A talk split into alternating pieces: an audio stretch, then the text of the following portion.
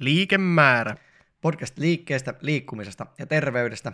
Äänessä Jarski. Ja Teemu. Hello. Morjesta. Tänne päästiin taas. Kyllä, onhan sitten jo monta Syöveriin. viikkoa. Ainakin On, päiviä, on. Nyt useita on, päiviä. Nyt on ainakin useita päiviä välissä. Kyllä. Mitäs kuuluu?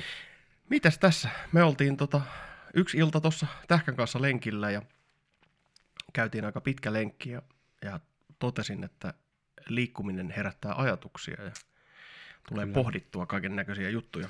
Ja sitten käytiin tuolla tota rannassa kävelemässä ja siellä rannassa saatat tietääkin, niin siellä on, kun noustaan semmoista pientä rantatietä ylöspäin kävelytietä, niin Mm. siellä on semmoinen puusaareke, jonka läpi kulkee semmoinen tota, betoninen tämmöinen niin kuin sadevesi, niin kuin, mikä se sitten on, tämmöinen tunneli. Se, niin, joo. Ja joo. tota, mä oon siellä lapsena leikkinyt siellä tunnelissa ja, Mm. ja tota, sitten mä totesin siinä, että no hitto soikoon, että tämähän on nyt just tasan sitä liikkumis, semmoista opportunismia, Kyllä. mitä ollaan peräänkuulutettu ja pienet alkujärjestelyt ja vaikeilut siitä, että siellä on hämähäkkejä ja kotiloita ja koirakin on mukana ja, ja mitenkäs tässä nyt kännykätkin ja kaikki, niin ei Mm. mitään, kännykkä tonne tota, varustevyöhön ja, ja tota, sieltä läpitte sitten. No niin. Ei nyt ihan ryömien, kun mä ajattelin, että jos tulisi vähän vähemmän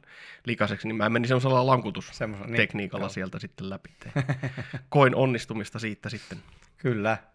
Kyllä. Onko sulla mitään ahtaan paikan kammoja? Onhan mulla vähän, on, Niin. on pikkusen Si- joo. Siinä oli vielä tällainen pieni Joo. rajojen hakeminen. joo. mutta kyllä se, se on se, sen verran tilava betoninen, no se on niistä semmoisista rinkuloista tehty. Mm, joo.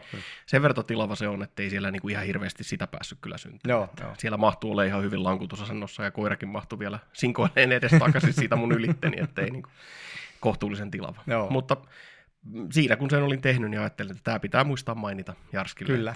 Tämä on, tämä on juuri sitä, mitä yritetään Niin. promotoida. Siinä oli tilaisuus ja minä käytin sen. Kyllä. Se on se opportunismi. Aivan. Mitäs sulle? No mulla on ollut tota viimeinen viikko tässä vähemmän, vähemmän terveyden kanssa. Tai kai sekin terveyteen liittyy. Olen ollut pitkästä aikaa vähän flunssassa. No niin. Ja siis tässä nyt kuulijoille tiedoksi, myös, myös nenä on huunat, hoonattu ja iso C pois suljettiin kyllä jo Joo. viikko sitten. Ja nyt tässä aletaan olemaan kyllä jo niinku aika lailla terveyden kirjoissa, mutta äänestä saattaa vielä vähän kuulla, että tässä on kröhitty viimeinen viikko. Joo, ja jos nyt vähän jotain sitten rykimistä tai köhimistä tavallista enemmän, ainahan sitä meillä vähän Aina on sitä näissä meillä vähän tuppaa ole. podcasteissa on.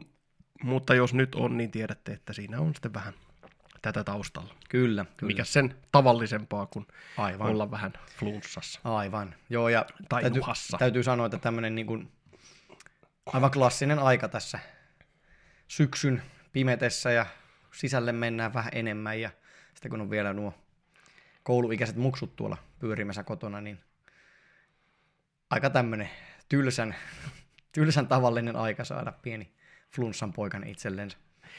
Jeps. Mutta siis hyvin lievä oireisena tässä on menty, että ei edes nostanut kuumetta.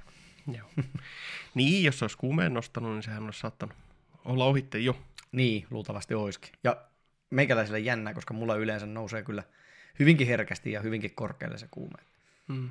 Olen vähän ihmetellytkin, että kuis nyt, nyt, nyt ei lähtenyt se sieltä kohoama. Onko sulla tota, niin kuin henkilökohtaista näkökulmaa siihen, kun toiset ihmiset sanoo, että he ei ole ikinä kipeitä? Mm. Että onko se niin kuin hyvä vai huono juttu? No se voi olla, niin, jos se nyt on ihan todellista, niin, niin tota, se voi olla ihan hyväkin juttu, mutta mä en oikein tiedä. Mä, Mutta jos kuitenkin on sillä että on vähän niin kuin, ainakin tämmöiset vaihtokaudet, mm. niin on aina jo vähän niin kuin alavireessä sen Mm. takia, että on aina vähän jotain nuhaa tai aina vähän jotain, ei ole ihan täydessä iskussa. mm, Niin jotenkin mä kyllä ajattelisin sen niin, että jos siihen tulee se kuume, niin that's it, että sit se on niin kuin joo, siis joo, kyllä, mä, se. kyllä mäkin niin kuin vähän tavallaan sitä, en, en mä sitä kuumetta niin kuin pelkää itse. Ja, ja nyt on taas kyllä taas, taas semmoinen, mikä menee ehkä vastoin noita virallisia ohjeita, mutta itsehän en kauhean herkästi kuumetta, niin lähde edes lääkkeellä laskemaan, jos ei mun ole mitään, mitään muuta syytä. Et jos mun olo on ihan ok sen kovan kuumeen kanssa, niin kyllä mä sen annan olla. Joo. Koska tota, se on myös kehon tapa kertoa, että nyt kun on vähän kurja olo, niin se on myös kehon tapa kertoa, että nyt oot rauhassa. Joo. Mulla on nimittäin vähän se ongelma sitten kaikkien tommosien krenkkojen kanssa, oli ne sitten tommosia liikuntaelinvaivoja tai, tai jotain flunssatauteja, että mä en oikein osaa olla paikalla, niin silloinkaan. Että jos musta tuntuu hyvältä, niin kyllä mä aina vähän sitten jotain, jotain pientä voi aina vähän touhuta siinä. Kärsimättömyys iskee. Kyllä. Ei. Mutta muuten tota, toinen, mikä piti, tuli oikein mieleen, täytyy mainita, kun... Hei, ennen kuin menet siihen, niin jatketaan vielä kuumeesta Joo. sen verran, että ö, ootko huomannut saman, että jos on kuumetta sillä 37, niin kuin ehkä vähän päälle, mm niin on ihan surkea olla. On ihan semmoinen ihmisraunio ja, ja tota, tuntee itsensä ihan paariaksi ja hylkiöksi ja sitten tota, mulla emännällä on semmoinen tapa todeta, että se miesflunssa loppuu niin kuin 38 ja, asteeseen. Niin, sen jälkeen on vaan väsynyt, eikä niin, ole yhtään niin, semmoinen niin. ihmissurkio. Niin mä varmaan ole ikinä mitannut lämpöä, niin jos ei se ole ollut yli 38,5. Joo. Ei, niin kuin, siinä kohtaa mä alan sen vasta tuntea, että nyt. Ja mulla tosiaan, jos mulla kuumen nousee, niin kyllä se kolme ysiä yleensä silloin lähentelee. Niin, niin. Joo, se joo. vetää aika korkealle sen aina, mutta en, en minä sitä ole huolestunut se enempää. Joo, se on ihan meikäläisen kohdalla ihan semmoinen vakituinen homma, että sitten kun tota, on vähän kuumetta, mm. niin mä oon niin surkein olento päällä maan, mutta sitten kun se nousee 38 niin kuin paremmalle puolelle, tai paremmalle. niin, no paremmin, niin, mitenkä sen sitten ottaa. Niin, niin. Sitten mä oon vaan väsynyt ja niin. en mä oon yhtään surkea, mä oon vaan niin kuin väsynyt oma itseni. Aivan. Aivan. Jännittävä. Kyllä. Mutta joo, mulla oli siis semmoinen tota vielä, mä oon nyt lueskellut sitä Frank Forensitzin kirjaa New Old Way. Joo. Mikä on siis hyvin tähän meidän eetokseen sopiva kirja. Sehän on lähinnä tällainen, niin kuin, mikä se nyt olisi sitten suomeksi, call to arms. Eli siis hy- hyvin pitkälti se vaan niin kuin, antaa esimerkkejä siitä, missä, missä ehkä vähän niin kuin tämmöinen nykyinen elämänmeno meidän terveyttämme vie huonompaan suuntaan ja, ja missä kohdassa kannattaisi ottaa vähän sieltä jostain ihmiskunnan historiasta sitä mallia hommiin. Mm-hmm. Joo. Niin tota, yksi asia, mikä siinä nyt mainittiin, mikä sopii tähän podcastiin, siinä mainittiin se, että kuinka tärkeä asia ihmisen terveydelle tuntuisi olevan aito keskustelu, niin kuin tämmöinen face to face ja puheella käytävä keskustelu, ja mä olin sillä, että jes, että sehän on se meidän tämän podcastitoiminnan se kuitenkin se suurin syyhän tässä on mm. se, että me päästään juttelemaan näitä jutteluja. Ja se on niin. kiva, jos te kuuntelette ja tykkäätte näistä, mutta tota, oikeasti me jutellaan näitä omaksi iloksemme, omaksi iloksemme niin kuin ensimmäisenä ja muille sitten vasta toisen. Joo, se oli se syvin ja alkuperäisin impetus. Kyllä. Että tehdään tästä vähän niin kuin virallisempaa, että päästään niin kuin oikein pienellä paineellakin höpöttää näitä. Aivan, aivan. Kyllä. Se on, se on aina kiva, kun löytää kirjoista tuollaisia tota, perusteita näille omille hullutuksilleen. Joo, kun sanoit, että meidän eetokseen sopivaa tota, asiaa, niin eihän tässä nyt ole vaan käynyt sillä että me ollaan kuplauduttu tänne omaan liikkumishihulismiin. Se on tietenkin riski tässä yes. asiassa. Toisaalta, jos kupla pitää valita, niin tämä on ihan hyvä kupla. On, on, on. Mä oon tässä kuplassa ihan mielelläni. Kyllä, kyllä. Mutta ihmeessä, jos, jos tota kuulijat haluavat meidän kuplamme puhkaista ja meidän atavismiamme jotenkin tässä alkaa rikkomaan, niin pistäkää jotain hyviä linkkejä johonkin tutkimuksiin, missä asioissa... Niin kuin... Ei tarvitse olla tutkimuksia, voi olla jotain no mielipidekirjoituksiakin kyllä. Että, että... Niin, ja sen verran pitää nyt sanoa, että en minäkään nyt sitä mieltä ole, eikä myöskään ole Frank Forensit, että tässä nyt voitaisiin mennä mihinkään metsästä ja keräilee kulttuuriin välttämättä enää takaisin, ja että kaikki elämä olisi hyvää sen jälkeen. Ei se ihan niinkään ole. Joo, jokainen tietysti omalla tyylillään. No hei. No. Nyt jos kuulumiset on käyty läpi, niin nyt olisi aika vähän ruotia sitten. Kyllä, kyllä. Eli juuri ennen podcastin äänittämistä kävin tuossa vaakalla, ja tota, painoni on tänään tässä hetkessä 109,3 kiloa. Aivan. Eli siitä, olikohan se nyt niin, että viime jaksossa se on ollut sen 100, 13, kun se oli. Siinä se muistaakseni Joo. oli. Kyllä me aktivoidutaan vielä tässä, että me ruvetaan siitä paremmin pitää vielä kirjaa, että, Joo. että pystyy sitä kehitystä seuraamaan. Mutta tämä, tämä on nyt tänään se paino, eli siis tässä jonkun viikon, mitä meillä nyt on ollut näiden äänitysten välissä, niin se on tippunut sen semmoisen nelisen kiloa. Eli tota, se on ollut semmoista ehkä kilon viikko vauhtia sitten, tai vähän enemmänkin voi olla. Sehän kuulostaa aika ok tahdilta. No se on sillä että, että tota, ihan semmoista kevyttä liikunnan lisäämistä, että niin kuin ihan tavallaan just sillä, että, että olisi niitä liikevälipalojakin mm. vähäsen ja, ja tota, sitten tosiaan toi niin kuin ruokailun vaihtaminen nyt on ollut mm, sitten se, joo. että ja se paino oli jo tuossa jossain vaiheessa vähän alhaisempikin, mutta siinä oli se, että, että, tota, että siinä oli semmoista niin kuin hyvin niin kuin normaalia arkea, oli, mm. oli tota, semmoinen about pari viikkoa. Ja nyt on tota, viime viikonloppuna oli sitten vähän semmoista lepposampaa, ja siinä sitten syötiin mitä sattui. Kyllä, kyllä. Että, tota, oli vähän semmoinen niin kuin lomaviikonloppu ikään kuin. Aivan, aivan. Mutta joka tapauksessa suunta on nyt tänne. Katsotaan, mitä tapahtuu seuraavassa äänityksessä, että mihinkä ollaan päästy. Ja, ja nyt siis niin kun liikun, liikkumista olet lisännyt ja Jep. ruokavalio olet hieman korjannut. Joo, eli siis tota, itse asiassa varmaan voisi sanoa, että aika paljonkin, että, että mullahan on aikaisemmin ollut sitä, just sitä ketoosi, semmoista mm, ketogeenistä diettiä siinä, niin, kuin, niin nyt mä en ole mennyt ihan siihen, koska mä on, on mitenköhän sen nyt sitten sanoisi, kiusallisen ja, ja tota, ää, hyvin intensiivisen tietoinen siitä, että mä tarvin sen palkinnon jostain. Mm, mm. Ja tota, jos mä olisin kokonaan ketogeenisellä, niin se vaatisi varmaan hyvän kuukauden tai kaksi, että, tota, että se niin palkitsemisjärjestelmä sopeutus ja muokkautuisi. Ja se, se on mahdollista, mutta se on tällä hetkellä tuntuu myös tosi työläältä. Mm, mm ja haastavalta saada semmoinen mm. aikaiseksi. Ja tota, puhutaan siis tietysti dopamiinia, serotoniinia, mitä näitä mm, nyt on, oksitosiinia. Kyllä, kyllä. Tämmöisistä muista, niin, niin ehkä se olisi mahdollista, mutta just nyt tällä hetkellä tuntuu siltä, että mä tarvitsen sen palkinnon, jolloin sitä palkinnon roolia nyt sitten ajaa nämä, nämä tota, mitä mulla nyt sitten on, toi mysli, mm. mysli ja kahvikin tietysti tekee sitä ja tota, ja, ja sen verran mainitsen, että, että en ole jättänyt ihan kaikkea niin sokeriakan mm. käyttämättä, että siis niin kuin mulla on silloin tällöin, kun tosi paljon tekee mieli, niin sitten mulla on niitä rahkiksia, semmoisia mm, pieniä rahkapatukoita joo. tuolla, jotka joo. on hyvin epätyydyttäviä, mutta, tota, mutta sitten kun semmoisen on syönyt, niin sitten tota, ei ainakaan tee mitään suklaapatukkaa sen jälkeen mieli niin kovasti, että joo, joo. kai niissäkin ihan tarpeeksi kaloreita on ja tarpeeksi niin, hiilihydraatteja, niin, että niin. ei ne, ei ne niin kuin, että jotenkin se pidemmällä aikajänteellä se pitää vaihtaa se palkitsemisjärjestelmä johonkin semmoiseen sisäiseen motivaatioon ja mm, mm. palkintoon. Mm. Mikä on muuten hyvä aasinsilta tämän päivän aiheeseen. No niin, me voidaan käyttää tämä aasinsilta, jos se nyt tarjoutuu. Joo. Tämän päivän aihe oli siis... Tavallisuus. Tavallisuus. Kyllä. Mikä sen tavallisempaa kuin olla vähän nuhassa?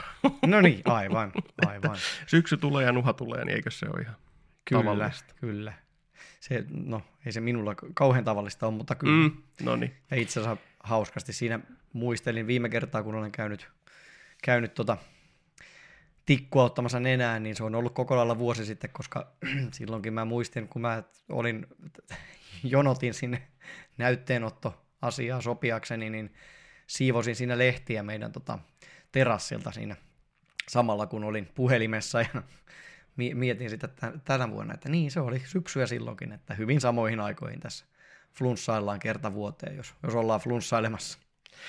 Joo, nythän se on tuo lämpötilakin, se on ottanut semmoisen selkeän dropin. On että kyllä. Sanotaan, että voi olla, että pikkusen valehtelee, mutta ehkä viimeisen viikon aikana se on vähän niin kuin dipannut. Kyllä, kyllä tässä. Että, tota... Yöpakkasiakin on jo koettu. Kyllä, juuri näin. Mutta miten tavallisuus Joo, tota... tarkoittaa meille? No siis liikkumisestahan me taas puhutaan. Siitähän me nyt lähinnä puhutaan. Jep. Niin, niin tota, että onko se niin kuin hienoa? se tavallisuus. Niin. Aivan. Että, että otetaan nyt vaikka, että sulla nyt on selkeästi jo niin kuin kehittynyt se, sulla on niin kuin kehittyneempi niin kuin se arvojärjestelmä mm. siihen ta, niin kuin li, liikkumiseen. Mm. Mutta tota, kaikilla ei välttämättä ole semmoista kehittynyttä järjestelmää, ja se mm. liikkuminen on todella semmoista niin kuin arkipäivästä ja tavallista. Mm.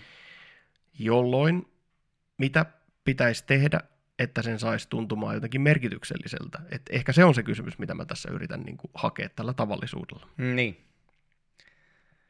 Tota, mullahan on semmoinen niin tavallisuuteen vähän semmoinen ristiriitainen asia sekin, niin kuin moni muukin. Mullehan on moni ihminen sanonut, että mä oon vähän erikoinen kaveri. Niinkö? Ja mä ymmärrän, mistä se tulee, ja mä en ota sitä mitenkään pahalla. Mutta sitten taas myös samalla, niin paperillahan mä oon hyvin tavallinen. Joo. Eli tota, ei paljon niin kuin keskiluokkaisempaa voi löytää. Me asutaan tässä aika lailla keskikokoisessa suomalaisessa kaupungissa ja olen hyvin keskituloinen ihminen. Minulla on nelihenkinen perhe, kaksi lasta, lasta ja lemmikkieläin ja Skoda. Ja niin kuin, tämä on hyvin, hyvin masentavan keskiluokkaista tämä elämä. Kyllä joo. Ja, ja tota, Erittäin tavallinen. erittäin tavallista. Mutta sitten mä tiedän myös että samalla, että, että tietyt nämä mun tapani ei välttämättä ole aina ihan semmoisia tavallisia. Mm. Nimenomaan liikkumisen suhteen ja toisaalta niin terveysasioiden suhteen. Ja voi olla, että mä oon nyt siellä kuplassani Mm-hmm. ja, ja vertaan itseäni ehkä liikaa sitten johonkin todella erikoisiin tyyppeihin, mutta mä myös itse näkisin, että ei nämä mun juttuni, mitä mä teen, niin ei ne loppujen lopuksi niin kauhean äärimmäisiä ole. Että mä pystyn silti mielestäni aika hyvin viettämään koko lailla tavallista elämää ja, ja ainakin esittämään aika tavallista tyyppiä, Joo. vaikka siellä sitten tietyllä tavalla pinnan alla kytee semmoista erikoisuuttakin nimenomaan liikkumisen suhteen. Anarkismia. Anarkismia. On mulla sitäkin Muutoksen äh, kaipuuta. On ja- mulla sitäkin vikaa, siksi mä sanon masentavan keskiluokkainen. kun Mulla on vähän Joo. myös sitä vikaa olla että välillä, että mä myönnän, että koen pientä tyydytystä ö, saa, saa, niin kuin saadessani olla vähän erikoinen. Joo. No sehän on ihan sallittua kyllä. Juu, mutta mä myös yritän varoa sitä, että mä tekis asioita vain sen takia, että koen itseni sitten erikoiseksi. Meillä on, se ajatus on se, että, että kuitenkin liikkumisessa ja, ja meidän edustamassa ajatusmallissa siitä, että mitä liikkuminen pitäisi olla, niin on taustalla se, että se on tavallista, mitä me yritetään ihmisille, niin kuin, se on ihmislajille tavallista käyttäytymistä, Kyllä. siis, siis äh, lajinomaista Kyllä, käyttäytymistä. kyllä. Eli kummallakin meillä on se ajatus, että yhteiskunnassa tapahtuva ihmisen toiminta ei ole ihmisen tavallista toimintaa, tai sen Mhm. ei pitäisi olla Mhm, ihmisen tavallista. mhm. Se, mikä meille on tavallista, niin ei ole, ei ole niin kuin hyvä eikä lajinomaista. Kyllä, Eli on ristiriita sen suhteen, mikä on nyt tavallista, ja mikä me ajatellaan, että pitäisi olla ihmisille tavallista. kyllä. Jos niin kuin lasketaan ihmiskunnan koko historia ja vielä nykyisenkin, nykyiselläänkin eläviä ihmisiä aletaan tarkastelemaan, niin se elämänmalli, mitä täällä länsimaissa, Amerikassa ja Euroopassa vietetään, niin, niin eihän tämä kauhean tavallista ole nimenomaan siihen, mitä se on ollut 300 000 vuotta.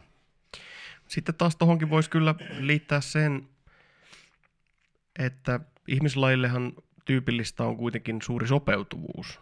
Kyllä, Eli myöskin se määritelmä, että, aika hyviä. että mikä on tavallista, se määritelmä, niin on myös hyvin laaja. Kyllä, Mutta ehkä me päästään tästä semmoiseen visioon, että mikä me halutaan, että on tavallista ja mikä me halutaan, että on niin kuin ihmiselle normaalia toimintaa, niin sitä meidän täytyisi todentaa meidän elämässä. kyllä, Ja kumpikin meistä on kuitenkin vakuuttunut siitä, että se mitä me markkinoidaan NS-tavallisena ihmisen käyttäytymiseen, niin on myös terveydelle hyväksi. mm, mm. Sen enemmän, en enempää nyt lähde mitään artikkeleita tai perusteita sille esittää, mutta se on kummankin näkökulma niin kuin tämän kirjallisuuden ja oman kokemuksen kautta syntynyt. Kyllä.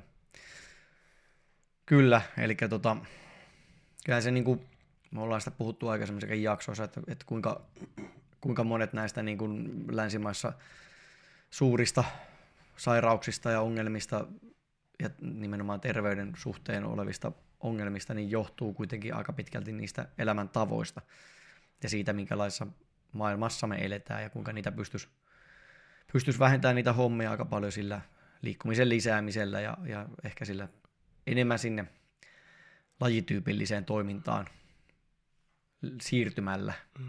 Se tietenkin voi olla välillä hyvin hankalaa, koska me elämme, joku voisi sanoa, että elämme eläintarhassa. Niin jo.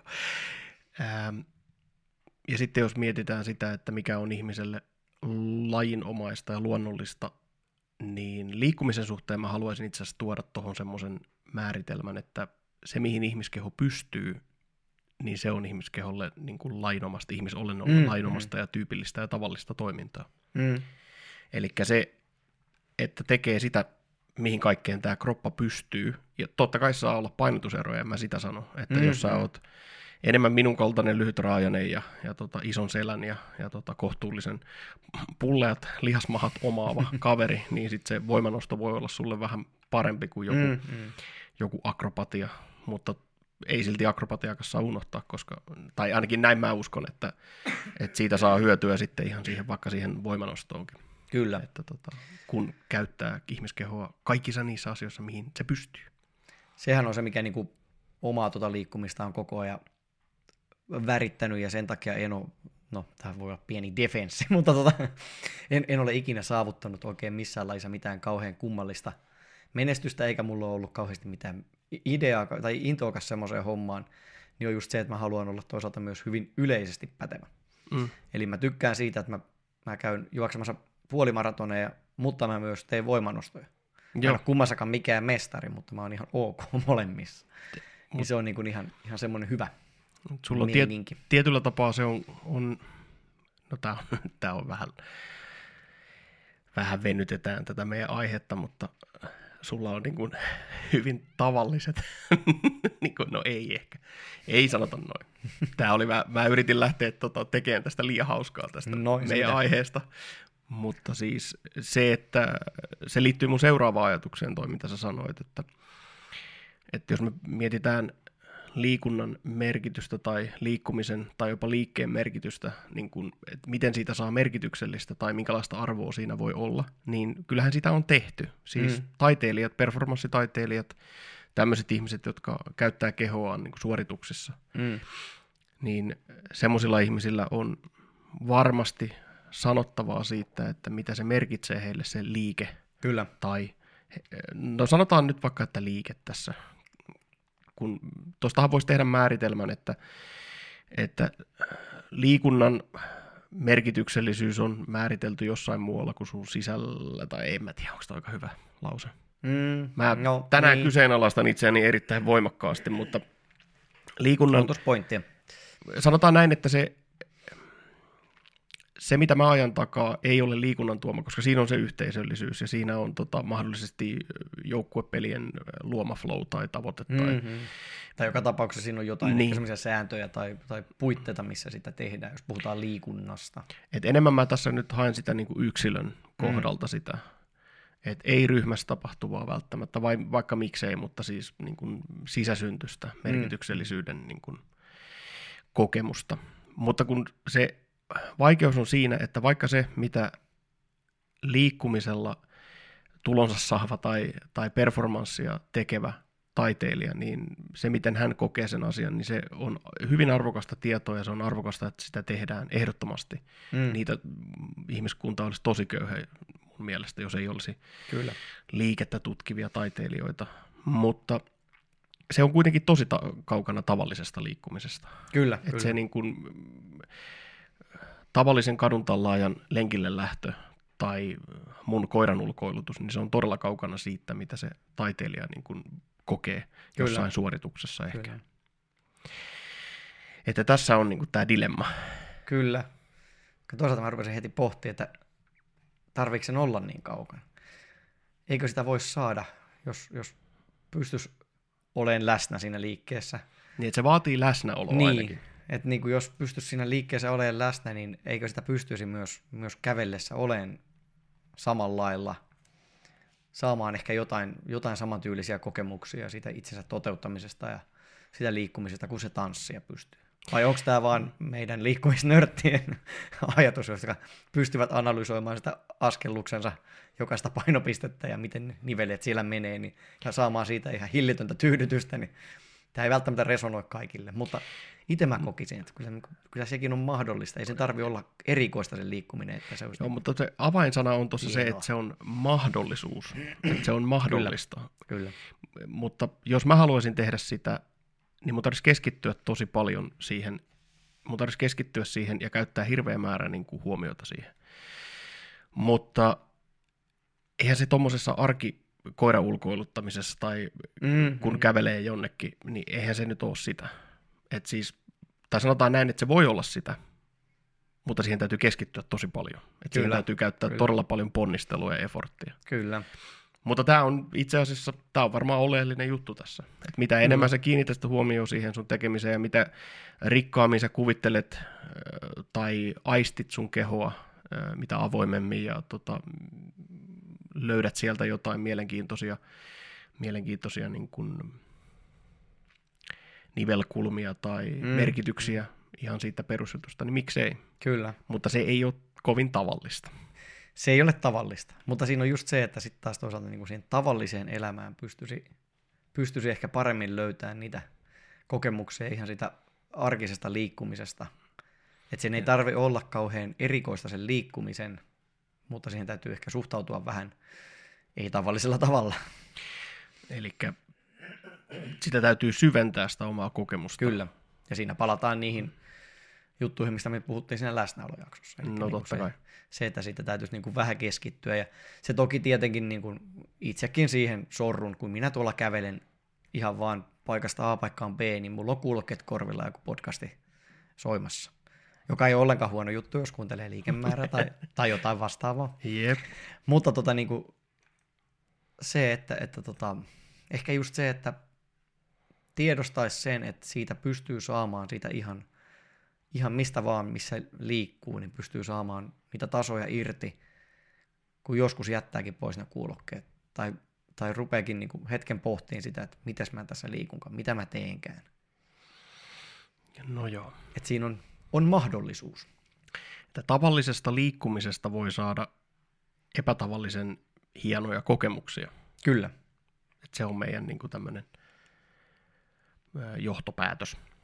Johtopäätös. Olemme joskus katselleet Nikke Knackertonia pienenä. Kyllä. No, siihen liiketaiteilija-kommenttiin vielä, eli tota, Mm, Jop. jos me halutaan ajatella se sillä lailla, että taiteilijan kokemus on jotain hienompaa kuin meidän tavallisten tallaajien kokemus, Mm. niin sille on itse asiassa yksi peruste, miksi se voisi olla näin. Ja se on yllätys, yllätys, flow. Koska jos sä teet jotain, mikä vaatii taitoa, Päästiin flowhun tänään normaali nopeasti. niin päästiin. Mä, mä oon kerran se jo aikaisemmin maininnutkin tänään, mutta, Kyllä. mutta jos sä teet jotain taitavaa, niin taitavassa suorituksessa flow on lähempänä ja sun on helpompi päästä siihen. Mm. Ja myöskin se, olen ymmärtänyt, että taitavan liikkeen kehittyminen niin kehittää myös samoja ominaisuuksia, joita tarvitaan flowhun pääsemisessä. Kyllä. Jolloin jos joku on ammattimainen kävelijä, niin niin sillä on todennäköisesti mahdollista päästä kävelyn flowhun paremmin. En tiedä. Mä irvistelen sen takia, että mä en välttämättä tykkää niin hirveästi tuosta kilpakävelyn puolesta, mutta tota, tuli heti mieleen se ammattimaisesta kävelijästä. Niin, joo, toi on kyllä ihan totta. Mm, Kilpakävelyssä on ehkä se huono puoli, että tota, miksi et sä juokse, jos sä haluat edetä se- nopeasti. Ja siinä vähän niin Joo. kuin, En toki dumaa ketään kilpakävelijää, mutta- koska enkä, enkä, enkä tiedä lajista niin paljon, mutta se on, se on vähän semmoinen, mikä itsellä on just tuo, tuo ajatus siitä vähän, että se on vähän hassua niin yrittää, se on jotenkin vähän keinotekosta, että, että siinä yritetään niin kuin kävellä niin nopeasti kuin juostasin, ja sitten mo- monestihan siellä tulee niitä hylkyjä just sen takia, että se menee niin kuin juoksuaskeleiksi, eli toinen jalka ei olekaan maan pinnassa kiinni, niin sitten tulee hylkyjä, niin se tuntuu jotenkin vähän tyhmältä, että mm, et siinä niin kuin koko ajan yritetään vähän luonnottomasti liikkua selvästikin, jos, jos niin kuin ammattilaiset a- a- lajissa, jotka harjoittelee sitä aivan pimeästi, niin ei pysty pysyyn siinä, että niin kuin ne lähtee juokseen siinä tilanteessa, niin jotenkin sillä että et, et, jotain väärää tässä on. Mutta kaikki kunnia kilpakävelijöille ja Ja hei, tässäpä oiva tilaisuus. Eli jos joku on, kuuntelija on kilpakävelijä, niin laitappa meille sähköpostia. kyllä, Ja esittele lajisi ja esittele mielipiteesi ja kerro, miksi me Valista täsmällisen väärässä. kyllä. Liikemaara at gmail.com osoitteeseen voi lähettää meille valistusta asiasta. Piiloshillausta. Kyllä, piilosillausta. Miksi se kuulosti sananmuunnokselta, mutta Ja, ja siis täytyyhän nyt sen verran, sen verran sillata meidän kotikylää, että meillähän on myös olympiaurheilija kyseisessä lajissa täällä ihan omalla Tää? kylällä. Että on vai? on, Okei. Okay. En mä ole ikinä kuullutkaan tuommoisesta. kyllä. No niin. Onpas hienoa. Joo, tota, takaisin, Takaisin aiheeseen. aiheeseen. Eli siitä taitavasta liikkeestä, Jop. niin mulla on siihen vastalääke, jota en itse noudata, mutta, tai siis, ää, ehkä se ei ole koskaan, mä en ole jäsenellyt sitä niin tarkkaan mm. ennen tämän jakson valmistelua, niin että mä olisin osannut käyttää sitä. Mm. Mutta Flowssa on se hyvä puoli, että sä voit itse määritellä sen asteikon, millä tapahtuu onnistuminen ja epäonnistuminen. Aivan. Se vaatii jälleen kerran yllätys, yllätys, efforttia. Se va- vaatii sun huomiota ja asian pohtimista vähän Mm. ja huomion kiinnittämistä, mutta se on mahdollista. Eli jos sä päätät, että, päätät, että ähm, kävelyssä mun tavoite on esimerkiksi se, että äh, jokaisen minuutin aikana mä pidän tietyn, tietyn määrän huomiota niin kuin koko kehossa ja, ja palaan siihen kehon, lempeästi Mm, palautan mm. huomion siihen kehon liikkeeseen, niin silloin sä oot, sä oot mahdollisesti päässyt jo mikroflowhun. Eli semmoiseen, niin kuin, sehän ei ole mikään niin kuin, asteittainen säätö, vaan että se on ihan täysin portaaton ja ihmiselle voi olla hyvinkin yksilöllinen kokemus, että miten, miltä se tuntuu ja miten siihen pääsee. Mm. Mutta just esimerkiksi se, mä tein joskus vaistomaisesti silloin kilpanyrkkeilyaikoina, mä tein sitä, että mä yritin keskittyä pelkästään jalkapohjiin ja nyrkkeihin. Aivan. Ja tota, että miltä se tuntuu ja pystynkö mä tunteen sen, että voima siirtyy niin kuin sieltä jaloista. Mm. Mm. Mutta tota, mähän olin siis tosi huono kilpanyrkkeilijä sen takia, että mua kiinnosti se mun kehon, tiedätkö, semmoinen virtaliivaisuus niin, ja niin. se, että miltä mun keho tuntuu. Ja mua kiinnosti myös se, että miltä mun keho tuntuu silloin, kun sitä lyödään. Eli Kyllä, siis kyllä, kyllä. siinä oli vähän tämmöisiä nyrkkeilijälle epäterveellisiä niin kuin intressejä, Aivan. että, että miltä se oikeastaan tuntuu, kun rupeaa tulemaan sitä iskua. Mm. Sillä tavalla, että ja sit mä ihailin aina mun nyrkkejä, kun ne meni sinne kohteeseen, eli se, sitähän ei pitäisi tehdä, vaan että Kyllä. pitäisi katsoa sitä vastustajaa, kun se vastustaja yrittää lyödä sua, niin se on paljon tehokkaampaa nyrkkeilyä, kun sä katsot, että mitä se Kyllä. tekee. Mutta joo, anyways, se, sä voit määritellä, että, että tota, jos sä meet juoksemaan, niin joka kerta kun sun vasen jalka osuu maahan, niin sä aloitat laskeen ykkösestä kymppiin. Tämmöistä sen, Mm. sen tyyppistä Mm, mm, juoksemista. Tai sit sä voit päättää, että, että sä mm, teet jotain Alexander-tekniikan tyyppistä. Eli siis näistähän me on puhuttu jo Mm, aikaisemmin. Eli että mikä tavallaan tuo sitä lähemmäksi sitä liikkumista sun, tai sitä sun kokemusta Mm. ja tota, sitä sun tekemistä ja läsnäoloa siinä, esimerkiksi juoksussa tai kävelyssä. Mm.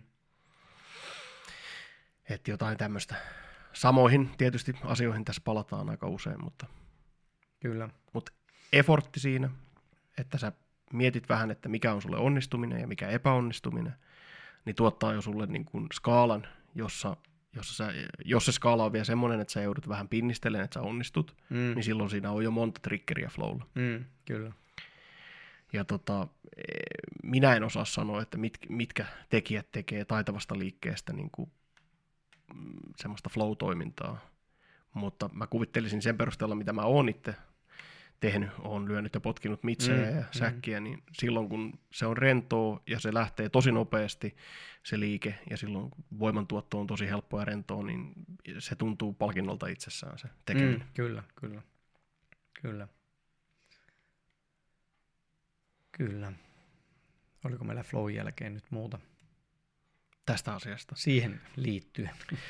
No en mä tiedä, toi, toi tuli aika hyvin itse asiassa puhuttua toi, se tavallisuuden ajatus siitä, että, että tavallinen liike, mä luulen, että sille on luontaista se, että se ei ole kovin täyttymyksellinen kokemus itsessään. Mutta siinä on Mm, mahdollista olla Mm, Kyllä, täyttymyksellistä. kyllä. Se vähän niin kuin kuuluu vähän toisaalta niin kuin siihen määritelmään, että se niin kuin, koska se on niin tavallista, niin se ei välttämättä tunnu kauhean ihmeelliseltä. Yksi tapa tietysti lisätä sen merkitystä on se, että ajattelet, että tämä on tosi monimutkainen prosessi, jossa todella, todella hieno koneisto ja todella hieno systeemi Mm. on vuorovaikutuksessa painovoiman ja, ja ympäristön ärsykkeiden kanssa. Kyllä. Että sä voit, tästä päästään vielä tähän yhteen ajatukseen, eli äh, jos me mietitään, että mikä on se, mikä on se kokemuksen laatu, jos liikkeestä saa merkityksellistä, syvämerkityksellistä. Mm. Mikä, se, mikä se kokemuksen nimi tai laatu on? Niin mä uskon, että se saattaisi helposti olla tämmöinen yhteys. Mm. Eli sä oot puhunut siitä, että koet olevasi äh, ihmiskunnan virrassa. Virrassa mukana, I, niin, historian virrassa. Joo, silloin varsinkin kun niinku paljon jalo, jaloin juoksee. niin tämähän on siis yhteyden kokemista, eikö? Kyllä. Ja se yhteyden kokemus voi olla, ja tämä on mun oma tämmöinen Mm. fetissi suorastaan jopa, se yhteyshän voi olla siihen liikkeeseen itsessään, jolloin sun liikkumisesta tulee liikettä. Eli sä olet, sä olet jokin Mm. liike vain. Mm. Kyllä. Kyllä. No se, ja se menee sinne flowhun taas. Niin, Silloin, no kun, tavallaan kyllä. silloin kun niinku se kaikki kokemus on, on minä, minä olen vain tämä liikkuva juttu, tai minä olen vain tämä potkaiseva jalka, josta- jostain syystä mulle tuli nyt ensimmäisenä potkut mieleen. Siinä se flow niin kuin meikäläisen elämässä osu, esiintyy hyvin, tai sitten polulla juoksu, juostessa se on, se on myös semmoinen kokemus, että sitä yhtäkkiä rupeaa ihmettelemään sitä, että miten mun jalkani osasivat tehdä tuon siksakin tuossa noiden juurien välistä. Ja heti kun mä rupean sitä ajattelemaan, niin siis se flowhan siinä silloin hajoaa, mutta Kyllä, niin se, kyllä. siinä on se hetkellinen, että mitä tapahtuu. mä en oikeastaan edes katsonut jalkoihini. Mä olin nähnyt ne juuret siinä pari sekuntia aikaisemmin, kun mä katse on sinne jonnekin eteen, mutta sitten kuitenkin jotenkin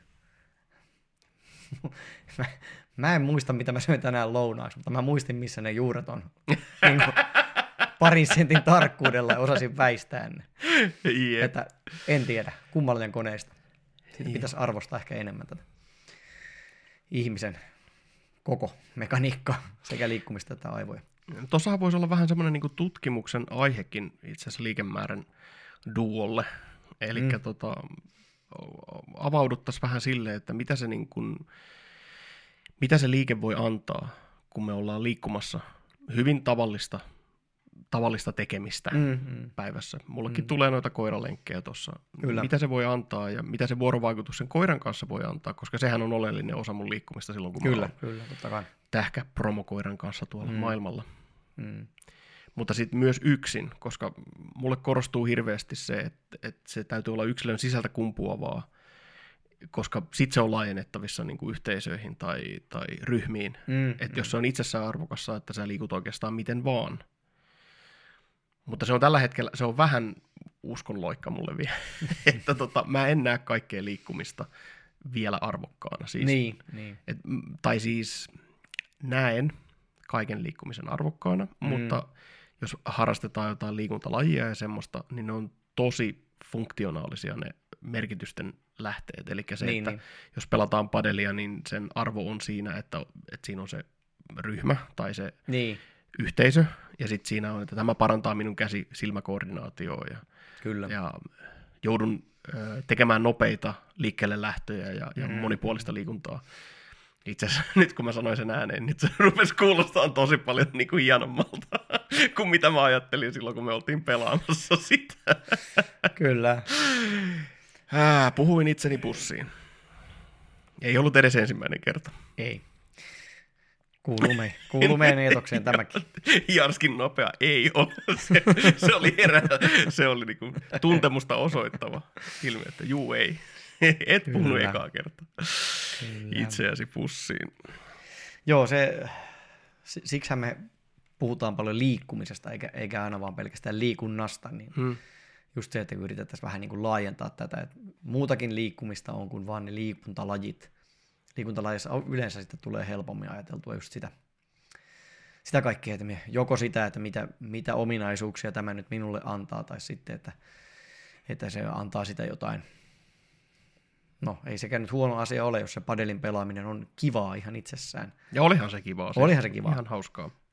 Mutta niin kuin sillä lailla kuitenkin se tavallaan on, on silloin väline, väline johonkin, eikä tavallaan se pelkkä se, että minä liikutan itseäni, ole siinä silloin se hienous. Ja ehkä se sitten estää sen, no ei tiedä estääkö se sitä flowhun pääsemistä, mutta että se on vähän eri, erilainen kokemus. Hmm, näinhän se on. Mutta sitten jos ajatellaan tuommoista niinku tavallisuutta sillä että, että miten tavallaan, koska Instagrami on täynnä todella hienosti liikkuvia ihmisiä. Jep. Ja sehän on, niinku, kun katsoo tota, tavallaan se, että paljonko urheiluun menee rahaa, siis ihan huippuurheiluun, kuinka iso bisnes se on, niin selvästi me tykätään siitä, että, että me nähdään niin kuin huipputasolla liikkuvia ihmisiä. Ja ne ei ole enää tavallisia. Niin. Niin sitten se, että onko se huono juttu, että, että meidän tavallaan se, se, äh, niin kuin, se, mitä me nähdään liikkumisesta, on pääasiassa sitä hyvin erikoistunutta ja hyvin niin kuin, Taitavaa. taitavaa, eri, eri, erilaista toimintaa, ei, ei mitenkään tavallisen ihmisen edes saavutettavissa. Varsinkaan jos ikä on ehtinyt tulla yli 10 vuotta, niin tota, se, että voiko päästä edes samalle tasolle kuin joku olympiavoimistelijat. Niin onko se huono juttu sitten, että, että me nähdään koko ajan liian hienoa liikkumista, eikä osata välttämättä sitten ajatellakaan, että minäkin voisin kyllä tässä liikkua, minun ei tarvitse olla samalla tasolla. Eikä oikeastaan se ole välttämättä terveyden kannalta edes hyvä asia, koska huippuurheilijat harvoin on, on sitten taas terveitä enää. Siinä aletaan olla jo niin erikoistuneita siihen yhteen juttuun, riippuu tietenkin vähän mikä se laji on, mutta kuitenkin, että siinä väkisinkin jää sitten joku toinen osuus siitä liikkumisesta tekemättä. Niin, mahdollisesti kyllä. Se, se nyt on toki lajikohtaista. Että... Joo, joo, to, joo, mutta siis tuskin meillä olisi hyvin niin kuin, lajispesifejä niin kuin, ongelmia, mm. joita syntyy, jos siinä mm. ei olisi jotain mm. tollasta, mitä sä kuvasit. Ja joka tapauksessa siis sitten taas, taas tota, kyllähän nuo tykkäävät lööppilehdet retostella aina, kun joku urheilutähti keekoilee jotain tyhmyyksiä siviilielämän puolella, eli se, että, että täytyy myös muistaa se, että elämässä on muutakin kuin se, mitä tekee, ja muutakin kuin se liikkuminen, että, että se on aika kovaa elämää, mitä huippuurheilija joutuu sen lajinsa niin kuin, vuoksi elämään, että vaikka se tota, olisikin se liikkuminen siinä monipuolista ja kroppa sillä kunnossa, niin se, että onko se kaikki muu kunnossa, että pystyykö pitää huolta ihmissuhteesta, pystyykö pitää huolta levosta ja muusta sellaisesta. Että se, että niin kun, kyllä mä haluan tätä tavallista elämääkin puolustaa. Totta kai. Ja siihen sitten taas meikäläisen esimerkiksi oma, oma Henkko Instagram-tili, Jarski liikkuu, tota, se on ollut mulla koko ajan siinä se eetos, että, että mä yritän pistää sinne semmoisia esimerkkejä siitä, mitä minä, miten minä liikun.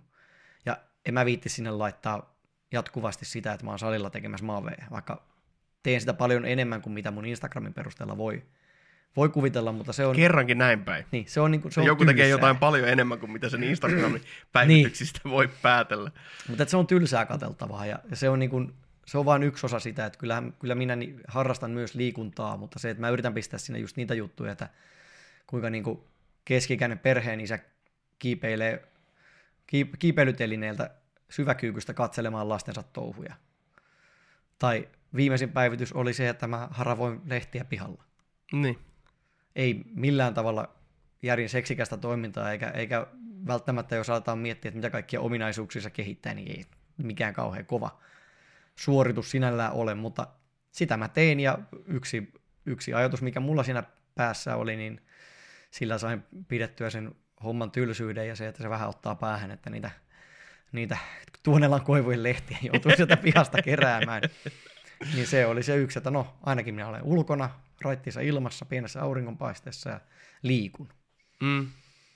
Että mä hukkasin ajatuksen, mutta kuitenkin se on niin kuin se meikäläisen eetos on, että tavallistakin elämää viettävä, viettävällä ihmisellä on paljon paljon enemmän tilaisuuksia liikkumiseen kuin mitä ehkä hän käyttää hyväksi. No näinhän se on mä jäin vähän kiinni siihen ajatukseen. Siis haravointi, siis haravointihan on meditatiivista ja siinä on tavoite, joka täyttyy pikkuhiljaa, on, että onhan siinä hyviä On siinä puolia. kyllä sekin hyvä puoli. Sitä ei kyllä uskoisi, että mä oon oikeasti tätä mieltä, kun katsoo mun takapihaa. Se johtuu siitä, että mä en ole kerännyt niitä syksyn omenia sieltä pois, että ne häiritsee mun haravointia, jos siellä omenat tulee siellä seassa. Kyllä. Joo, no, ei mennä siihen sen enempää, mutta tuossa on ehkä vähän sama kuin jossain taiteilijassa, joka käyttää kehonsa taiteen välineenä, koska mm. kyllä mäkin tykkään katsoa olympialaisia, mäkin tykkään mm, katsoa mm, huippuurheilua, siis en nyt ihan kaikkea huippuurheilua, mutta jotain yleisurheilua ja, ja tota, tämmöisiä, mitä nyt on, mitä nyt on semmoisia hauskoja lajeja, mm, mm. kamppailulait nyt tietysti, mutta äm, onhan siinä ristiriita vähän, että kyllä se kyllä se vaikuttaa siihen, mitä, miten ja mitä mä ajattelen mun omasta liikkumisesta. Mm, mm. Mutta sitten taas toisaalta semmosina hetkinä, kun on ollut liikkumisen suhteen aika hankalaa ja, ja tota, vaikeaa, niin on yksi tietty pätkä, missä Usain Boltti juoksee semmoista vähän niin kuin leikkikisaa. Niin. Muistan silloin kattoneeni sen, kun mulla oli jotain, jotain liikkumiskriisiä. Sitä mä en enää muista, mikä se liikkumiskriisi oli, mutta muistan kattoneeni sitä pätkää sillä että toi on todella kaunista ja Mm, tuossa on jotain. Mm.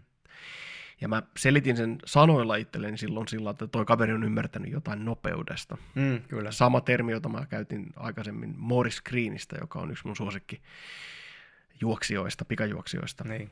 koska sillä oli se 60 metrin ennätys pitkään nimissään.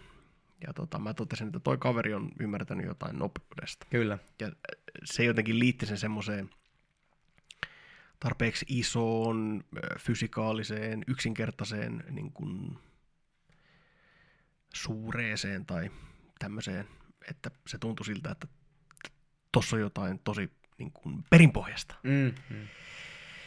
Mutta, mutta kyllä mä näen ton toisenkin puolen. Se, että mä en ole pikajuoksija, niin vaikuttaa siihen, miten, miten mä suhtaudun omaan nopeaan juoksuuni. Mm, mm. Mutta mä uskon, että tohon, eh, mitä enemmän siihen pystyy uppoutumaan ja sijoittaa sitä huomiota, niin sitä pienemmäksi toi käy, koska eihän kyse ole lopulta sit, mullakin on se, niin kun,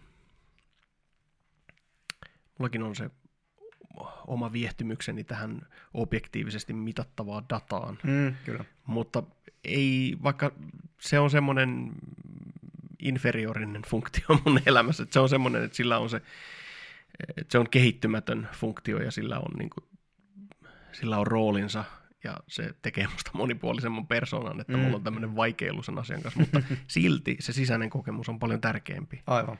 Ja jos mä pystyn löytämään siitä, ah, löytöretkeily mainittu, huikan Yes, paikka, niin jos mä pystyn löytämään siitä jotain uutta ja arvokasta, niin eihän sen tarvi olla mikään huippusuoritus silloin. Mm. Mm. Se, se on vaan niin, se on huippusuoritus mulle omalla kyllä, tavallaan. Kyllä. Kyllä, ja sitten niin ne objektiivisten mittareiden käyttö tuossa mun mielestä tulee, tulee myös arvoon, että ei välttämättä se, että vertailee niitä mihinkään huipputuloksiin, vaan se, että vertailee niitä omia tuloksia. Niin, Että ottaa testit ja sitten tekee jonkun treeniohjelman ja katsoo, että muuttuuko ne. Niin Totta sitten siinä tulee se oma, oma henkilökohtainen kehitys. Niin silloinhan niillä on, on paikkansa, mutta just mä pitäisin ne tuolla ehkä kakkosasteella mieluummin. eli huippukokemuksen luonne voi olla itsensä ylittäminen, siis Mm. mm. jonkinnäköinen voittaminen. Kyllä. Se voi olla haasteesta suoriutuminen, jälleen kerran siis voittaminen, itsensä voittaminen. Mm. Mm, mm. Tai se voi olla se yhteys, tai ehkä se voi olla jotain muutakin. Mm, Ja se on itse asiassa, se on tosi mielenkiintoinen ajatus, että se jää edelleen avoimeksi.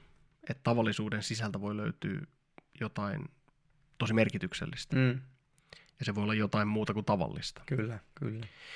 Mutta sanottuani tämän, niin mun ymmärrykseni buddhalaisuudesta ja varsinkin sen buddhalaisuudesta Mm, puskee läpi sen ajatuksen, että, että tota, joissakin sen koulukunnissa katsotaan, että, että istumisessa, istumameditaatiossa on tiettyjä vaiheita, mm, joista neljäs vaihe on tämmöinen valaistuksellinen istuminen, tämmöinen eh, mun muistiin jäljen mukaan niin tämmöinen euforinen tila suorastaan ja tämmöinen, mm. tämmöinen jonkinnäköinen yh, yhteyden kokeminen ja vallakin hieno kokemus. Ja vitosvaihe mm. on vain istuminen. niin, Eli palaa taas. menen istumaan ja se on hyvin tavallista. Kyllä. Et jos me halutaan tähän ottaa tämmöinen eh, kehäajatus, Mm, niin jos on kulkenut tämmöisen matkan, niin se tavallisuus voi olla itse asiassa se palkinto siellä mm, kyllä. kehän kyllä, toisessa päässä. Kyllä. mä en sano matkan toisessa päässä, koska jos me kuljetaan kehällä, niin sitä se jatkuu sitten taas. Mm, mm, Mutta sanotaan muotoilaisuudestaan, siis kokemuksen kehittymisen ää, tämmöisenä polkuna, mm, niin en tiedä, en ole kulkenut sitä polkua ainakaan niin pitkälle, mm. mutta jos se palkinto onkin siellä se tavallisuus, niin mik, sehän voi olla tosi hieno juttu. Kyllä, kyllä. Että kävelen koiran kanssa ja on supertyytyväinen tai äh, rennosti ja vaivattomasti läsnä siinä, mitä teen. Ja se on hyvin tavallista, vaikka mm. ei se olekaan tavallista. Mm. Mulla tuli tuossa ihan tämmöinen siis niinku arkielämästä ajatus tuohon juttuun, että sitten jos on ollutkin jotain muuta, niin kuin, että siitä pystyy sitä liikkumista tekemään ehkä, ehkä sitten jossain kohtaa itselleen semmoisen tavallisen asian. Se voi olla nyt joku liikuntaharrastuskin, niin sittenhän se on siinä kohtaa tyydyttävä tunne palata siihen tavallisuuteen, eli jos se liikunta onkin se tavallisuus, mm. kun sä oot ollutkin poissa. Tämä tulee nyt ehkä siitä, että mä oon ollut itse nyt sen viikon siinä flunssassa, enkä, mm. enkä oikein voinut mennä salille viime viikolla. Niin se, että sitten kun mä taas sinne pääsen, niin se on niinku semmoinen, että jes, olen kotona. Aivan. Mutta se, tietenkin, jos, jos ei ole siinä pisteessä vielä, että se liikunta olisi sitä, sitä tavallisuutta, niin silloinhan tämä ei auta, mutta niin kuin ehkä semmoisena omana tavo- tavoitteena, että jos siitä saa sitä jostain liikunnasta itselleen sen, sen tavallisen toiminnan, niin, niin sittenhän se on palkitsevaa taas sit siinä kohtaa. Kun... Ahaa, eli jos sulla on tapa liikkua. Niin, aivan. Päästiin Kyllä. Atomic Habits. Kyllä. Meillä kiertää, meillä kiertää sama tai ei se mitään.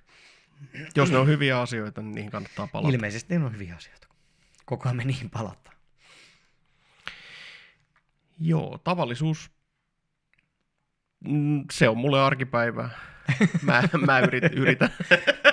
Oliko tyhmästi sanottu? Ettei menisi termillä kikkailuksi. Aivan. Niin, eikä kalpakikkailuksi. Aivan. Mutta tota, siis halusin sanoa, että, että nyt tämän keskustelun perusteella mulle tuli semmoinen tunne, että tavallinen liikkuminen on itse asiassa mahdollisuus. Ja Kyllä. Mä en halua nyt ajatella sitä haasteena, koska haasteita on muutenkin, mutta mahdollisuus, mm. optio siihen, että sulla on, on niin kuin, sä, jos sä haluat, sä voit sijoittaa huomioon, sä voit ottaa jonkun tavoitteen siihen tai muodostaa jonkun janan, jolla mm. sä onnistut tai epäonnistut. Mm. Ja olla avoin sille, mitä se liikkuminen, miltä se tuntuu ja katsoa, mitä löytyy. Kyllä, kyllä. Kyllä, ja yksi niinku, semmoinen ihan esimerkki, just tota, en nyt viime viikolla, mutta edellisviikolla, kun liikkuvuustuntia pidin, otin teemaksi kävelyn. Joo. Ja syy siihen oli, oli oikeastaan niin kuin se, voisi kuulostaa hyvin, hyvin tavallaan typerältä, että mennään liikkuvuustunnille opettelemaan kävelyä, mutta sitten taas se, että minkälaiset mahdollisuudet sulla on vaikuttaa oman kehon toimintaan sillä, että sä kävelet ehkä vähän paremmin, ehkä vähän oikeammin. Ja, ja se niin kuin just, että, että kuinka kävelystäkin saadaan monimutkainen, kun aletaan oikein miettiä sitä mm. mekaniikkaa, että miten se kuuluisi mennä. Ja sitten kun siinä kävelyssä on se vika, että se on ihmiselle niin luontaista toimintaa, että, että siitä on helppo kompensoida. Joo. Eli jos jotakin liikkuvuudessa on vikaa tai on jotakin muuta, että jostain syystä se kävelymekaniikka ei mene ihan sillä biomekaanisesti edullisimmalla tavalla, niin ei sitä ihminen välttämättä huomaakaan. Niin se, että sillä semmoisilla asioilla saa sitä kävelystäkin, tai me itse aloitettiin se tunti seisomalla, Joo. hakemalla niin kuin seisoma-asentoon parempaa asentoa, niin, niin sekin jo itsessään, niin kuin, että tavallaan kuinka paljon se tavallinen arki antaisi, antaisi mahdollisuuksia sen liikkuvuuden, tai siis liikkumisen tutkimukselle, jossa pystyt kaupan kassan jonossakin miettiin sen seisoma-asennon, että hetkinen, mites mun lanti on. Et mä itse teen sitä jatkuvasti. Mulla on, mulla on vähän sitä semmoista Instagram-pyllyvikaa, eli mä tuppaan kääntää tuon lantion tonne, tonne tota, taakse. Joo. Niin se on semmoinen, mitä mä itse teen usein. Kun mä se, se, huomaan seisovani jossain odottamani jotakin, niin tsekkaan sen mun asentoni, että miten, mites mä muuten seison. Joo. Niin se tavallaan, että se on mahdollisuus, se tavallisuus. Jos, mm. jos seisomista saadaan tehtyä näin vaikeaa, niin tota, mahdollisuuksia kyllä löytyy sille liikkumisen tutkimiselle. Tuossa oli oikeastaan kaksi asiaa nyt vielä, mitkä toi avasi mulle. Eli siinä on, tuntuu hyvältä ajatukselta, ja näin se toimii mun kohdalla, että siinä on semmoinen vähän niin kuin painesensori. Mm. Eli siinä vaiheessa, kun tulee tarpeeksi tylsä hetki tai tulee, tulee joku tuntemus sieltä kehosta, niin se mm. laukaisee tavallaan sen tarkkailun ilman, että mun tarvii kauheasti nähdä siinä vaivaa. Mm, mm. Että ehkä joskus mä voin kuvitella, että se olisi ihmisille hankalaa ja vaatisi, vaatis energiaa ja, ja olisi tylsää ja turhauttavaa ja vaikeaa. Mm. Mutta mulle se kyllä tulee ilman efforttia ihan vaan sillä, että, että tämä laukaisee tämmöisen, laukaisee tämmöisen, niin, no, tämmöisen ärsykkeen, joka herättää mut tähän hetkeen. Mm. Että se ei oikeastaan vaadi muuta kuin sen, että avaa sitä kehon tuntemusta ja on auki sille, miltä se keho tuntuu, eikä Mm. ajattele koko ajan jotain muuta. Mm. Mm. Mutta jos mennään sinne läsnäolojaksoon, niin sekin, sekään ei ole niin yksinkertaista. Ei, ei se ei välttämättä Että- helppoa ole. Se, että jos ajattelee jotain muuta, niin ei tarkoita sitä, että olet välttä, välttämättä läsnä siinä kehon tuntemuksessa. Kyllä. Eikä tarvikaan olla.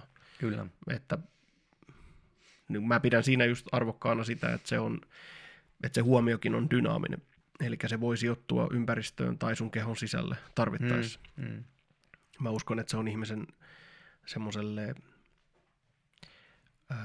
huomion normaalille suuntautumiselle ihan oleellinen juttu, että se on dynaaminen. Kyllä.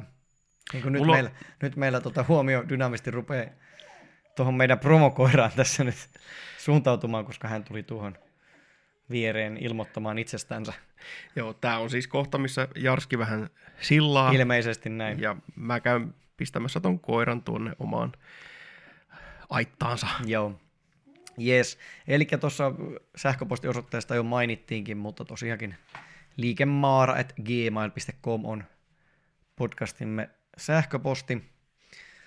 Instagram löytyy nimellä Liikemaara podcast. Ja tota, meikäläisen se oma, jota vähän tonne yritin jo väliheitellä, löytyy Instagramista Jarski liikkuu nimellä. Ja siellä tosiaan näitä meikäläisen tavalliseen elämään tuupattuja epätavallisia tapoja liikkua löytyy sieltä. Teemun osteopatian internetsivut löytyy sangnosis.com osoitteesta ja meikäläisen firman sivut ja blogikirjoituksia löytää osoitteesta www.jarskiliikkuu.com. No niin, Jos sulla on huomenna vapaa päivä, chillaa meidän kanssa kyllä. Saatiin promokoira nyt tyytyväiseksi. tyytyväiseksi. Yes. Hei, äh, mulla oli kaksi asiaa. Yksi käytiin jotakuinkin läpi tuossa ennen Jop. sillausta, mutta nyt mulla on itse asiassa vielä kaksi asiaa. No niin, ne vaan lisää. Kyllä. Äh, Eli se, mitä mä vielä halusin tuossa sanoa, on se, että sanoit, että harjoittelitte seisomista. Mm. Mulle tuli mieleen siitä meidän tasapainojakso, koska kun siellä me puhuttiin tasapainosta, että nilkka, lonkka ja koko mm. Kehon strategia, mm. Mm. niin se koko kehon strategiahan on itse asiassa askel, Kyllä, askelstrategia. kyllä. Niin askelhan on perusyksikkö aika monessa asiassa, mitä ihminen tekee. Et Kyllä. Jonkinnäköinen askel. Ja se on mun mielestä kiehtova ajatus. Mm. Et Mm. niin yksinkertainen ja tavallinen asia kuin askel Mm. on juoksussa, kävelyssä, Mm. oikeastaan kaikessa liikkumisessa Kaikessa, On- missä ollaan niin. niin. Kahden jalan päällä. ja välillä yhden jalan. Ja välillä suurimmaksi osassa yhden jalan päällä. Mutta jolloin sun painopiste on ikään kuin liikkeessä. Ja ehkä se, että mä, musta tuntuu, että se on tosi mielenkiintoinen ajatus, Mm. niin ehkä, ehkä se on se, minkä takia mä oon täällä sun kanssa puhumassa näistä Varmaan. asioista. Mutta myös se, että se, mä uskon, että se on myös välitettävissä muille ihmisille se kiehtovuus. Mm. Että mm. yhden askeleen tuoma niin kuin paino tai merkitys Mm. liikkeelle, niin onhan se kutkuttava ajatus. Kyllä, kyllä. Kyllä mä, kyllä mä kans uskoisin, että pystyisi löytämään muutkin kuin vaan me. Mm. Tämän hienouden tässä Varmasti, koska tavallisuudessakin. mekin löydetään sitä koko ajan. Me niin kuin löydetään sitä uudestaan ja löydetään lisää. Aivan. Et, et, ehkä se on. Ja senhän takia tietysti tätä varmaan tehdäänkin, että halutaan tätä tutkimusmatkaa jakaa muillekin. Kyllä. Pyritään innostamaan muitakin tähän touhuun. Mutta seisomisesta tuli vielä mieleen. Jop. Et seisomisesta aloitetaan, a- tai te aloititte siellä. Mm. Niin sehän on ihan totta. Mm. Et osteopaattinen ajatus on se, että luinen kannatus, eli että sun paino lepää suhteessa painovoimalinjaan, niin luitten päällä Mm. ja sun on helppo olla. Kun sun on tasapainoinen olla ja sun keho on hyvin kompensoitu, siis sun keho on hyvässä toiminnassa, Mm. kohtuullisen vapaat liikelaajuudet, pienellä ponnistuksella pystytään tuottaa hyviä, eli, ää, hyviä voimia, hyviä liikelaajuuksia. Mm. Ja ei ole, ei ole missään hälytyskelloja soimassa sen suurempia, ja vaikka olisikin, sekään ei ole este sille. Mutta kun se keho toimii hyvin, niin yksi palkinto, mikä siitä tavallisesta liikkeestä voi tulla, on se, että mm, silloin kun se keho toimii hyvin, niin melkein kaikki liikunta on miedosti miellyttävää. Joo. Että mieluumminkin vähän miellyttävää kuin epämiellyttävää. Ja yleensä tämmöisessä tilanteessa, jos se tulee epämiellyttäväksi, niin sekin on vähän miellyttävää. Eli siis, että kun se keho toimii hyvin Kyllä. ja sä vähän pusket sitä tai vaadit siltä, ja siitä tulee vähän epämiellyttävää, niin sekin on itse asiassa miellyttävää. Kyllä, kyllä. Tässä itse asiassa voi olla, että mennä, mentäisiin jo vähän niin kuin kipuun, mutta siis se, itse näkisin sen vähän niin, kuin niin, että silloin kun se keho toimii, toimii niin kuin hyvin, niin se epämiellyttävyyskin on ehkä, ehkä sit enemmän sitä rasitusta ja sitä, sitä tavallaan sitä maitohappokertymistä tulevaa kipua ja muuta, joka, tämä kuulostaa kauhean masokistilta, mutta joka niin kuin on, on ihan miellyttävä kipu verrattuna sitten taas johonkin neuraaliseen kipuun tai johonkin nivelkipuun, Mm. joka ei yhtään niin kivoja, kivoja tuntemuksia, eikä niitä pidäkään olla, koska ne kertoo siitä, että hep, hop, hop, hop, hop, hop, Joo. nyt menee joku pieleen. Kun sitten taas se kuitenkin se maitohappokertymistä tuleva lihaskipu on, on sit sitä, että no niin vaan tapahtuu, nyt ei tule happea tarpeeksi, me, me teemme energiaa täällä nyt siitä, mitä saadaan, ja siinä nyt tulee vähän tällaista huonoa tuotetta, mutta, tota, mutta se niin kuin sinällään ei ole, ei ole niin paha asia, Mm. mutta se, että, että sekin vaatii taas sitä läsnäoloa Mm. ja ehkä, ehkä vähän semmoista harjoitusta siitä, että jos on, on hyvin vähän liikkunut elämänsä aikana, niin niitä ei välttämättä niitä erilaisia kipuja osaa tunnistaa sillä samalla tavalla. Myös niiden hankalien, no ei mennä kipuun nyt niin, Ei mennä sen enempää. niin syvälle. Mä sanon vaan sen, että, että kivun tuntemuksessa on usein mukana myös sit se pelko. Kyllä. Ja, pelko supistaa kaikkea nautintoa sit liikunnasta kyllä, Kyllä, että kyllä. ehdottomasti. Liikelaajuudet pienenee ja, ja ei uskalla tehdä tiettyjä asioita. Ja, et se, sillä on kyllä semmoinenkin semmoinen rooli siinä. Kyllä. Mutta silti kipukin on hyvin tavallinen kokemus. On, Et on. siellä täällä on kipua ja joskus se on, ää, sekin on hyvä suhtautua, että joskus se kipu on, vaikka se olisi neuraalista kipua tai nivelkipua, niin sekin on ohimenevä ilmiö. Mm-hmm. Että tavallisesti, hehe, tavallisesti ää, siinä käy sillä että, että mieto tai lievä kipu on semmoinen, että se poistuu itsellään. Mm. Mm. Että keho on itsesäätelevä mekanismi, itsesäätelevä prosessi, Kyllä, joka katsoo, että täällä joku asia pitäisi toimia eri lailla ja se säätää sitä. kyllä, kyllä. Jos ei heti, niin aikajänteellä X. Kyllä. Aika tavallista. Ja aika tavalla. Aika tavalla tavallisuutta. Joo, hyvä. Mä luulen, että mun ajatuspankki on toistaiseksi tyhjä tavallisuudesta. Pelkkiä epätavallisia ajatuksia jäljellä. Niin. Ja niihin me ei voida nyt mennä, kun aihe on mikä on. Eikä ole vielä eksplisiittiä tagia tässä Ei, podcastissa. Joo.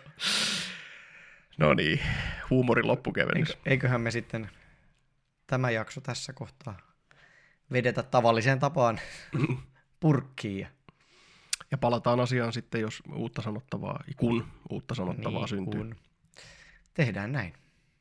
Muistakaa liikkua. Hyvin tavallisesti. Ja välillä myös epätavallisesti.